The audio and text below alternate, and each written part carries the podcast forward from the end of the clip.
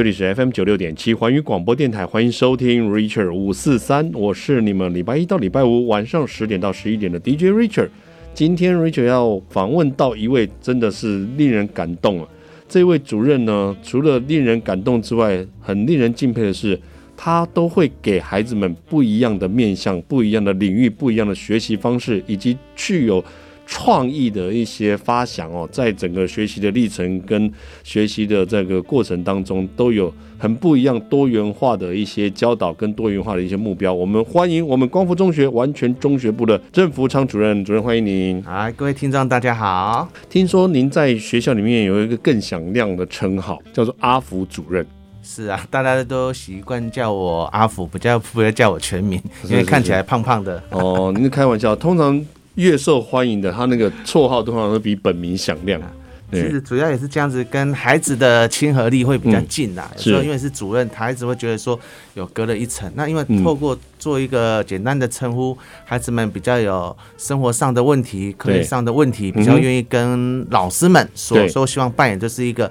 呃，老师跟孩子之间的一个桥梁。嗯，哎、欸，我觉得主任讲这样是真的对哈。你看，比如说现在我要讲一个，哎、欸，我们去找郑主任啊，大家就觉得哦，找郑主任的，哎、欸，我们去找阿福主任，哦，听起来就整个感觉起来就亲和力就高很多了。是啊，所以当初在选择一个绰号的时候，嗯、我觉得，嗯、呃，这个这个绰号阿福阿昌，后来我就选择阿福。哎、欸，主任，我想。就是因为其实我听到很多的孩子们在讲哦，就是学校每次都有特别的会规划一些很特殊的一些志工服务啊，或者是一些课程给他们。尤其在我们一零八课纲之后哈，这个对于学习历程是不是更加的重视跟重要在升学上面？好，再回到一零八课纲里面啊，嗯、其实大家最常听到的一句话叫做素养，素养，素养，对对。其实到底素养是什么呢？嗯、其实。我们翻成白话一点，其实素养就是解决我们生活中的问题哦，是，这是最简单的。嗯哼，那好，回到课纲，课纲里面呢，他是希望孩子们第一个是多元的表现，对，展现自己的特质，是。所以从考试的，当然考试还是会引导教学，对对。可是你会发现在考试的政策上，嗯哼，那现在除了繁星申请，嗯啊，那分科科目分科科目考试是那。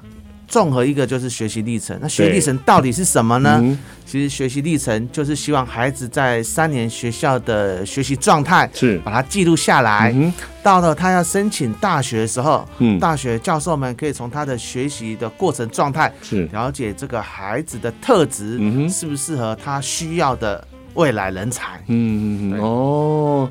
哎、欸，阿福主任，我觉得真的人如其名哎。我讲说，大家就对于一零八课纲哈，就讲了非常非常多的理论、学派、原理跟一些这个我们讲的这个一零八课纲的一些细节。你这样解释，简单的解释，我们就非常了解。就是在你未来要选择的科系啊，告诉教授说，我这三年学了什么？是的，哎，啊，我学的这个内容你喜不喜欢？跟你的口味合不合？如果能合的话，那你就来录取我，大概是这样的意思。对，嗯，所以教授他看这些孩子们的学习状态的时候，嗯、他要了解他的个人特色。对，那个人特色怎么看呢？当然，最第一步就会看到他的学科表现。对对对。可是学科表现，每个孩子的特质领域又不太一样，嗯、所以我们才会结合说，我们是一些选修课程，或是孩子一些课外的。多元表现，比如说自工服务，嗯，是是。那我们从这个地方可以看到孩子的实践力，嗯嗯。那实践力就会展现孩子的状态啦。所以教授从他的实践状态，从他的气化状态，他的参与状态，大致就可以有一个轮廓。哎，这个孩子是不是适合我的科系？对，是不是我们这个科系所要的人才？是哇。哎，主任讲这个真的很对哈，就是说，呃，当我们在看到这个实践力真的是很重要，因为有很多的大学教授哈，不免在大家分享的过程当中就有提到说，现在孩子好像我们都缺乏实践力，就是学科他可能考上来了，那个学科的成绩够了，的分数够了，但是他对于做很多事情，其实需要开始实际积极的去做的时候，他反而。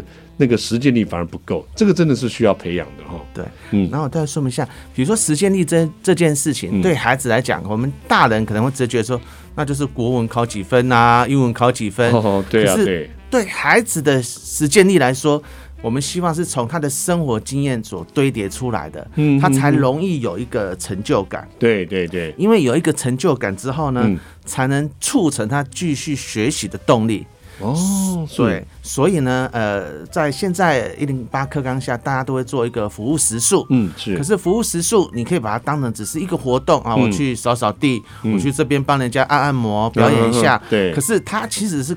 可以一个很有内涵、有意义的，是怎么样有内涵、有意义呢？嗯、我就举我们学校为例。嗯，好，那我们呢？呃，在普通课的话，我们会规划孩子呢，他要在三年里面要有服务时数。是，那我们也鼓励孩子，这个服务时数呢，不是单纯去帮忙，我们最主要是希望所有的活动都要跟他的学习做连接。嗯、哦，是，比如说我们的高二的孩子，嗯、我们就会利用班周会的时间。嗯啊，让孩子呃全班讨论说，我们这学期我们想跟社区的哪些单位做合作？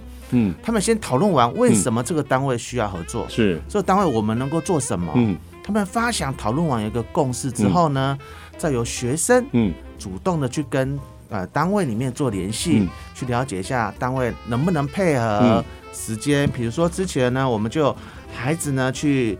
呃，松弛养护中心是是好，那孩子呢就去谈完之后，哎、他就知道什么东西该带，什么东西不该带，嗯、因为对象的不同，孩子准备的不太一样。对对对。好，那再来了，当单位愿意来的时候，我们要思考一个问题。嗯，我们普通科的孩子，他的专长是什么？怎么结合课程？嗯。去做服务呢？嗯，这个这个是很重要哈。我觉得这个主任讲到一个重点，通常我们讲到重点的时候会卖个关子哦。普通科的孩子怎么样去结合他的专长做服务？如果你这个时候听到重点，要听到下一段的话，一定要继续回来我们的 Richard 五四三哦。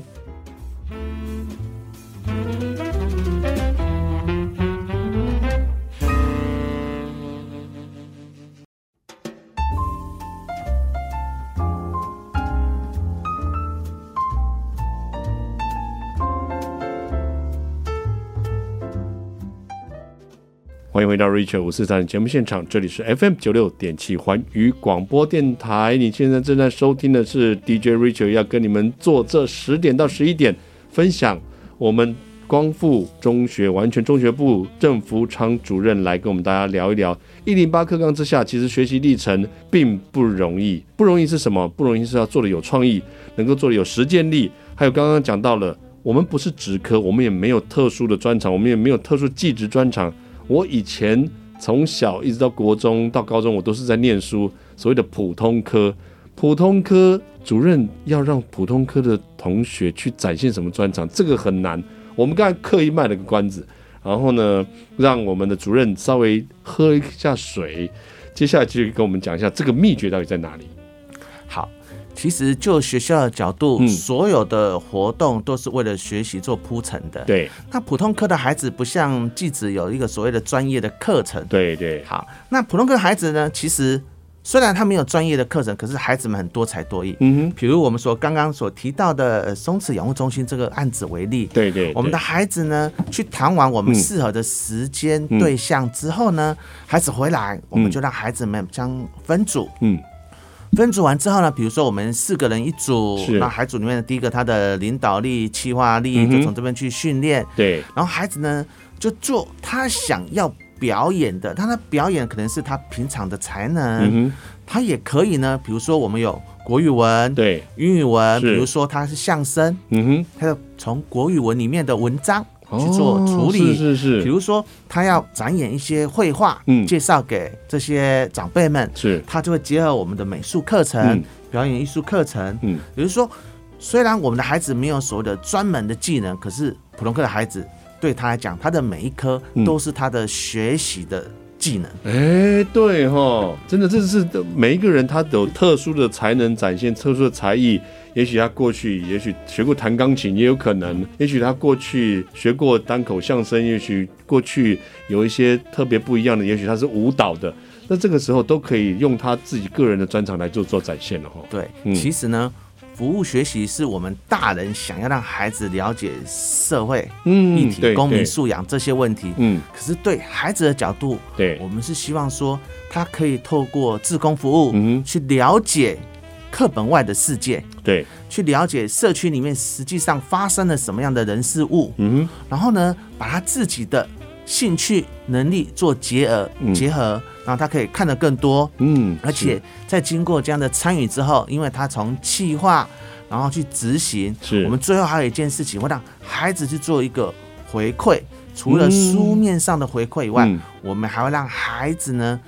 呃，以他的回馈内容到班上，嗯，一位一位的去去表达，是，因为他从执行、参与、回馈到表达，嗯，他就是一个很完整的一个学习历程，是是。那同样小组里面呢，有人可能是企划的比较多，嗯哼，有人呢可能是呃国语文方面的表演，有人是音乐方面的表演，哦，有人呢他会去了解说在地这个。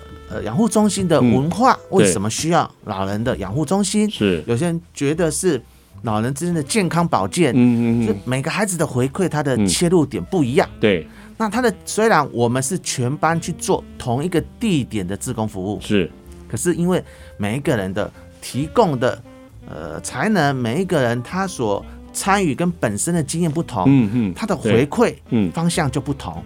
那这个回馈方向结合他刚刚的跟我们的学科做结合，嗯，事实上就可以放到他的学习历程里面，是。往他往后有兴趣的大学科系，嗯，他就是一个很完整，呃，融入在地文化，嗯，然后把我们的课程专长能够延伸出去，嗯，然后也看到孩子真诚的一个面向跟兴趣动力，也可以看到一个孩子的组织力。我想这样一个完整，虽然只是一个。呃，简单的服务学习，可是我们让孩子在各个面向都能够有所琢磨，把他从外在的东西内化成他自己的感受。对，我想这个才是促成呃服务学习孩子的多元表现最有效的一个推动力。对对对，哎，我觉得真的真的是很棒哈，就是说刚才主任讲到了一个重点，我们也许一个班级或者是一个团队出去做服务，但是服务回来了以后，每一个人他的反思不一样，他的回馈不一样。他能够在这样子的服务当中想到是跟国语文有关的，或者在这服务中他想到也许是跟自己的这个呃呃其他的才能或才艺有关的。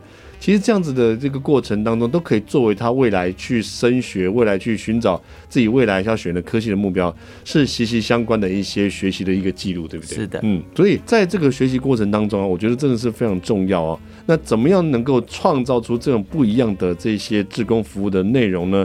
我们就要这个等一下问一下我们的阿福主任，怎么样来帮孩子们去规划不一样的志工服务喽？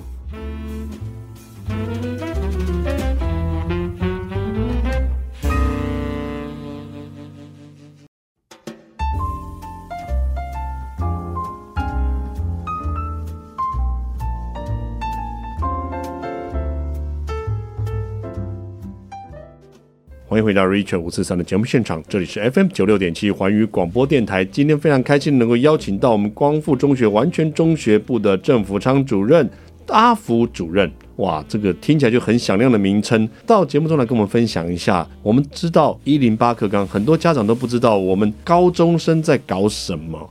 什么叫做学习历程？什么叫做我们的一零八课纲？什么叫做服务学习？然后什么东西到底要上传档案？到底要怎么做？怎么操作？其实都一头雾水。那这些家长都不知道，那孩子也不知道这个要怎么去上传，这个怎么办？学校都会去协助他们去做这些事情吗？是的，嗯，学习历程这件事情呢，嗯、是台湾的大事，嗯，包含全国的高中生，日校、夜校、补校，通通都要进行，嗯，也就是说，所有的孩子是。都要有，嗯，那如何在大家都要有的情境之下，你能够展现你跟别人不一样的地方在哪里？嗯、这个就是一个很重要的，所以这个重要的推手就是学校，嗯，学校如何把他的课程。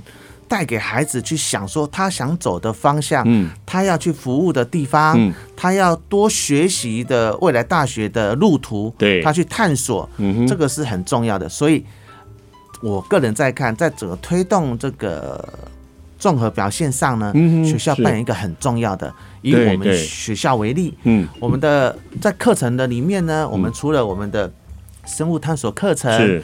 就会结合我们学校对面的一些日本那个留下来的烟囱的蝙蝠，跟我们生物课程嗯。做结合，所以我常常就会看到孩子怎么在教室旁边在偷偷养面包虫，真的，嗯，对我也吓到。后来就是我们的老师，其实他是这方面的。呃，生专长也对我们地方的蝙蝠的生态保育，嗯，很有兴趣跟热忱，他就会在课堂上、课余里面带孩子去参加这样子的活动，嗯，那比如说，呃，新竹市啊，竹联市，他每年有成年礼，嗯哼，那其实我们的老师就会带着孩子去做成年礼的一个会场的服务，嗯，让他们了解一下。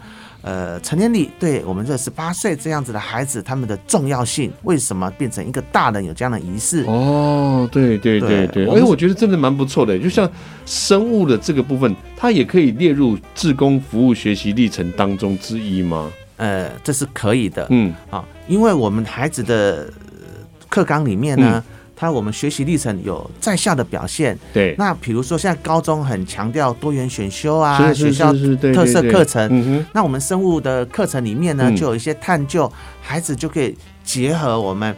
社区里面的生物样貌，对，啊，然后以及生物环境里面去做研究，蝙蝠为什么一定要在这个地方做栖息？对对，然后它为什么会减少？嗯，以及如何的让养育、复育它？是，然后以及照顾生物这些，其实在我们的课程里面会结合，那它就会在我们学习历程里面做一个跟课程结合的表现，当做是一个作业评量，是啊，学习目标可以呈现。第二个，嗯，他如果课程延伸以外的呢，嗯、那就是呃多元服务，嗯，好，多元表现这方面，对，孩子们就会有有像我们的老师就会带着孩子去附近的呃实地考察，哦，去做一些调查，就做记录跟观察，他不见得是学校里面的作业。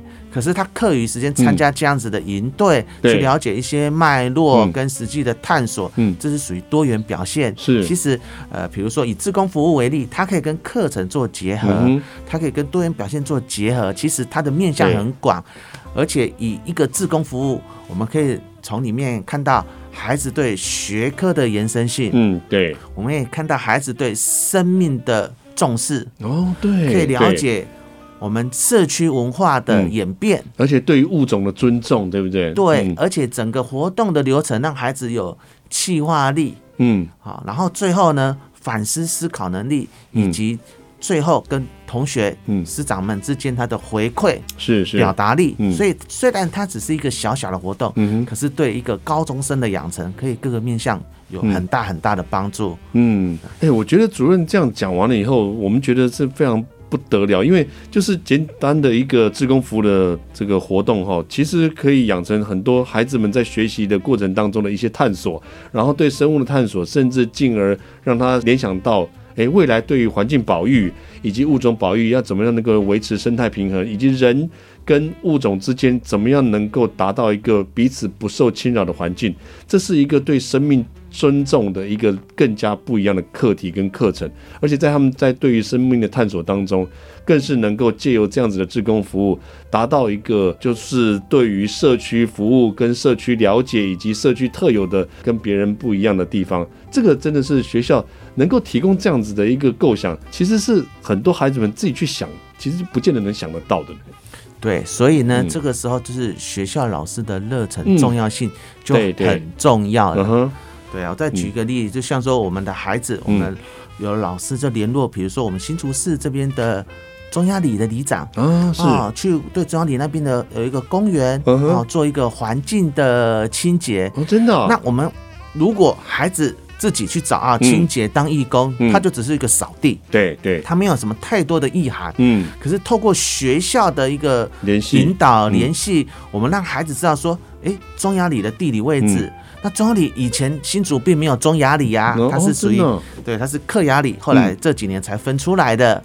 那那个地方呢，你会发现它是一个新兴的一个社区，嗯，大楼很多，可是它却是有一个眷村改建出来的，它的整个文化的变动。是。哦，所以我们希望虽然只是一个简单的一个点的服务，我们希望把它串起来。这个点里面，它所引衍生的社区的发展，嗯，人文历史是，然后结合到我们的呃课本里面的服务是。环境，嗯，地理是。啊，整体的结合，我想任何一个活动都很意义的，当然。最辛苦的还是这些带着我们孩子往前迈进这些师长们，真的也是很辛苦。嗯、真的，我觉得这样子的老师哦，真的是很难得。我们现在看到了这个课纲上面有很多孩子们，有很多家长对于未来不知道要怎么样上传自己的学习历程，不知道要怎么样去做一些服务的学习。那老师的牵线真的是变得非常重要哈。哎，我们也感谢一下光复中学的老师们，辛苦老师们，热心的老师们，真的是给孩子们非常不一样的学习环境跟学习的提点。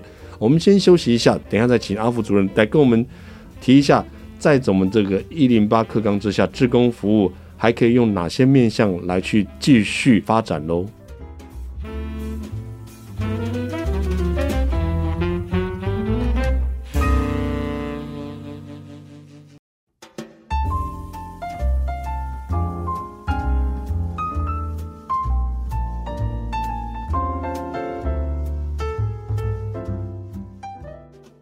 迎回到 Richard 五四三的节目现场，这里是 FM 九六点七环宇广播电台。今天非常开心邀请到我们光复中学完全中学部的郑福昌主任阿福主任来到节目中，跟我们聊一下这个一零八课纲之下，我们讲到了服务历程，服务历程档案又要上传，然后着重的又是素养。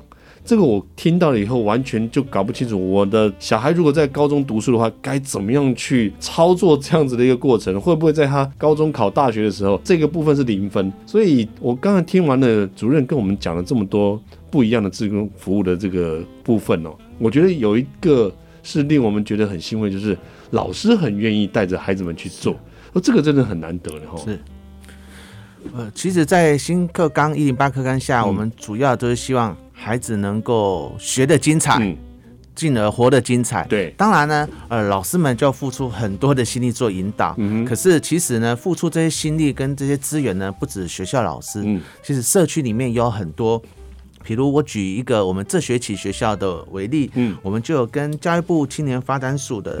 嗯。竹苗的青年志工服务中心这边做合作，是是是，我们带着孩子呢去做生态富裕的课程，嗯，它是一个志工服务，嗯，可是它它是一个很完整的，比如我们利用假日的时候，孩子先做对一些。呃，小花曼泽兰的外来种的一些认识介绍，了解它对我们生态的影响，嗯，孩子先有认识，嗯，好，这样子的课程。然后呢，第二第二天呢，我们就直接到我们比如说我们琼呃，直接到琼岭的自然谷，对，去看实地的环境现现场，然后孩子亲自的参与，所以我们把学科知识跟呃社区实际的环境，嗯，做一个结合，让孩子走出户外，对，诶，他的学习。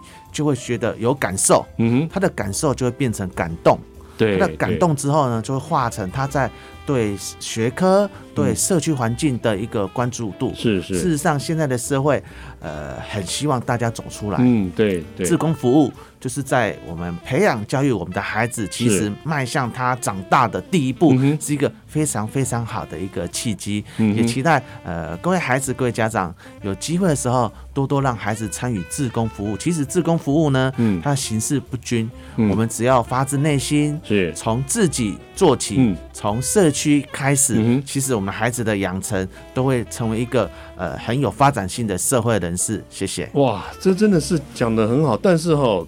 嗯，主任，我们这边要讲一个很实际的例子哦。是，我们家长通常会遇到一件问题，就是说，我们也许很想做，孩子也许很想做，他今天想了一个构想，比如说，我今天要去呃扫水沟，就这么简单。也许我今天要去帮这个社区，我就来登革热很多的蚊虫，我要去帮大家把这个社区的这些空罐子有积水的一些容器哦，就像电视上讲的，我们要把这些容器把它清空。不要有积水。好，我有这个构想。问题是，我被安娜走，我根本不知道怎么做啊！我总不能忽然冲到人家一个巷子里面去，跟人家把人家空保特瓶忽然把水倒光，可能会被人家追出来打。这个孩子要去做这样的志工服务的时候，那对象该怎么办？然后他的服务的内容跟他的形式该怎么办？然后他再来，他做这些事情怎么变成档案，怎么上传呢？这个很很痛苦哎、欸。哇，这个主持人给我一个很大的很大的课题。是是事实上，它是一个很容易可以解决的。举例说，我们刚刚讲，嗯、我们让这边要清水沟，嗯。那我们其实孩子就来清水沟，嗯，可是我们需要呃透过跟学校的合作、课程的合作、老师的引导，我们会教导孩子为什么这里需要清水沟呢？哦，是，因为是水沟孔径太小，嗯，还是泥沙这里会淤积，嗯哼，还是这边的社区人士的环保意识有问题？嗯，我们让孩子去探索为什么要做这件事的。起因对，然后我们去执行，嗯、甚至我们后来执行完之后，那永远都要一直每天有人去亲吗？嗯、有没有改善方式？哦、我们让孩子去发想。嗯，其实就从清水沟这件事情，或许我们只是一次的行为动作，嗯，可是我们透过透过我们的一个思考，嗯。反思，然后去做一些计划实践，甚至给相关的单位嗯做一个建议。对当然，虽然我们不见得我们建议的地方单位就能够接受，嗯、是让孩子知道，我们生活中所有的学习就是为了解决生活中的问题。对，就是我们的素养。是，当孩子他表现的很精彩，他在。功课上，他在生活经验上都有一些精彩亮点，嗯、自然而然他就可以放到学习历程里面。哦、而且补充一下，学习历程不是多，他讲求的是精。嗯。哦、我们讲求的是从这个样子的一个作业、嗯、作品里面，我们去看到孩子他的个人特质在哪里，嗯、是。他是不是喜欢走他以后的这条路，适不适合他？是。然后，呃，大学教授们也从这样子的一些资料里面。可以快速的了解我们的孩子的属性。嗯，我想所有的学习都是从自身做起，都是从我们生活中的经验做起。嗯，这样子的孩子还是回到他有感受、感动，才能赋予实践力，才是可长可久。我想这是回到我们新课纲跟平常我们教养孩子最终的目的。嗯嗯，我觉得这个老师的热情也很重要了哈。我看到这个学校的老师。很多的时间都带着孩子们一起去从事这样子的一个学习服务历程的这个操作，跟学习服务历程，他真正实地亲身下去做这件事情。那很多也许家长会觉得啊，我的小孩不会做，但是老师真的是苦口婆心哦，愿意用自己的时间很认认真、很热心的去带孩子们做。我觉得这其实也是一个非常。重的重要的一个重点，就是说老师的热情其实是可以感动孩子们去做这些服务跟志工服务，还有一些历程是让他们觉得说，哎，也许我这样子做还一知半解，我也许我这样做的时候还不是这么的有热情，还不是这么样的有积极的实践力。刚才主任说的实践力的时候，老师带着做，其实可以让孩子们更能够感受到这件事情我做下去才是对的哈。好，我在最后补充一下，嗯、其实实践力导师这件事很，老师导师是很重要的。对。可是，呃，老师们你也不要担心，嗯，其实现在社会的资源非常多，比如我刚刚所举例的，我们的青年职工服务中心啊，其实他们一直引导的这些学员们，能在一些服务学习上的一个协助，嗯、所以包含的企划、提案、嗯、引导跟一些呃在地单位的一些资源整合协助，一直。